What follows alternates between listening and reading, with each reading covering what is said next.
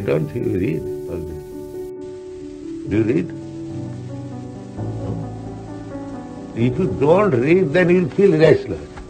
Or uh, let me go from Japan to India, from India to Japan. You are restless because you don't read. I am laboring so hard for you, but you don't take advantage.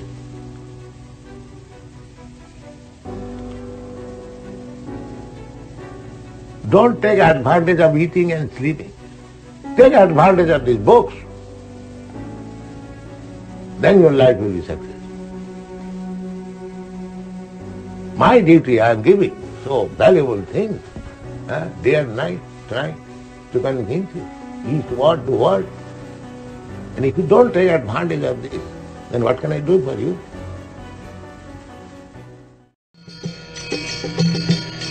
Hare Krishna.